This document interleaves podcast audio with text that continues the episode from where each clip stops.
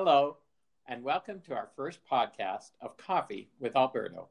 We'll be talking to a number of interesting local people in the weeks ahead, folks with unique perspectives on life in Southern Oregon.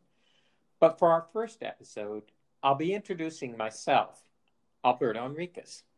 I'm a Cuban born child refugee, a father of two, a grandfather of one, and currently I'm running for state representative as the Democratic candidate for House District 6, Medford. 32 years ago, my wife Sarah and I chose to make our home here. For 12 of those years, I worked as a news reporter for the Medford Mail Tribune, meeting daily deadlines and covering everything.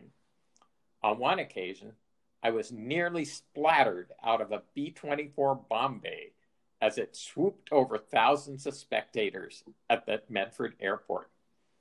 What an impression I would have made. But reporters generally strive to stay out of the story. It's the stories we cover that one hopes will leave a lasting impression, not on a gory tarmac, but in the hearts of those hearing or reading them, as well as in our own. Surely, among the most poignant was rising after midnight when lilacs bloomed in our front yard and making my way silently across Medford to join a migrant pilgrimage to the funeral of Cesar Chavez in Delano, California. The long, quiet hours passed, and we arrived in the center of Delano, finding it practically deserted. One of the few locals on the sidewalk, a grower, told me Cesar was a good man.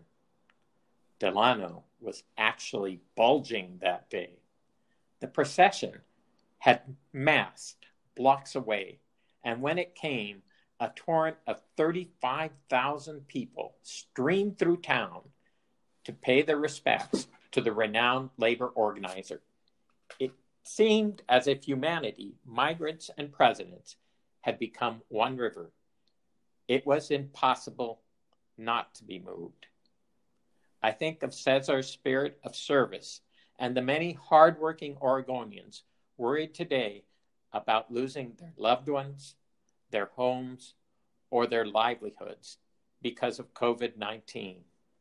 I think of the migrant farm workers now doing the hard work of harvesting in the smoke, heat, and drought that had become the Rogue Valley's abnormal newness.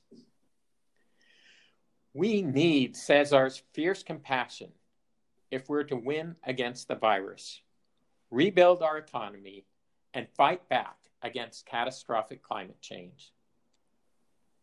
But compassion is sometimes a scarce commodity in corporate America.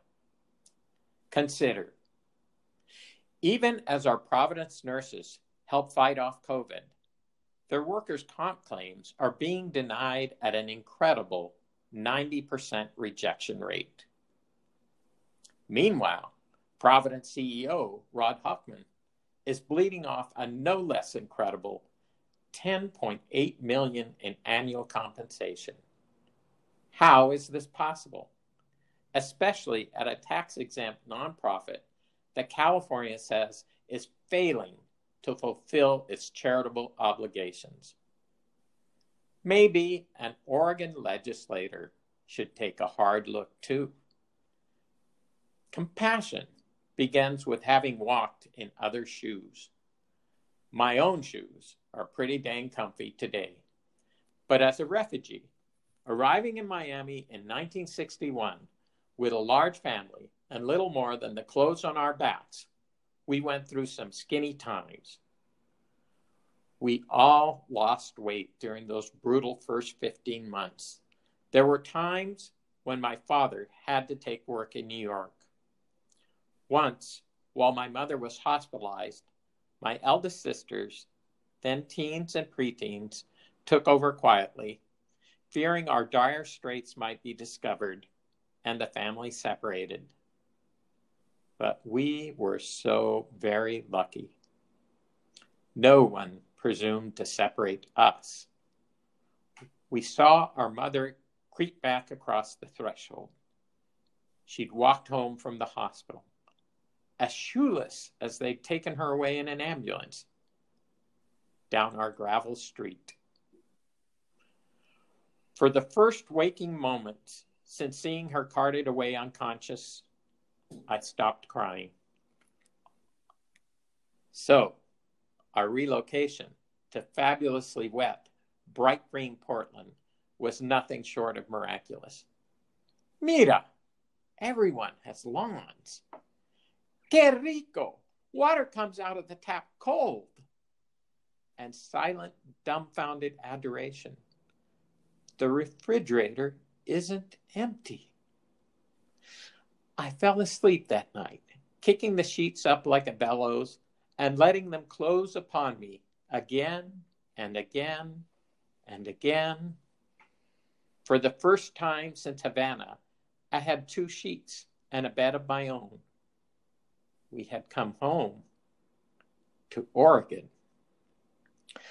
For the first time since our lives had been threatened, neither my brother nor I wet the bed that night. Safe at last. We had gone in one long, spick and span 707 flight from misery to hope. We marveled at the green and yellow patchwork quilt of Nebraska. We chased the longest lasting red sunset and spied Seattle's twinkling new space needle along the way. My parents found work and over the next few years climbed back into the middle class. This is what I hope for everyone living in fear today. We can do this. We can bring everyone along. Together, we can be strong. Thank you for listening.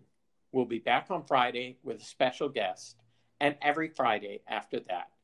Please come back and join us for Coffee with Alberto.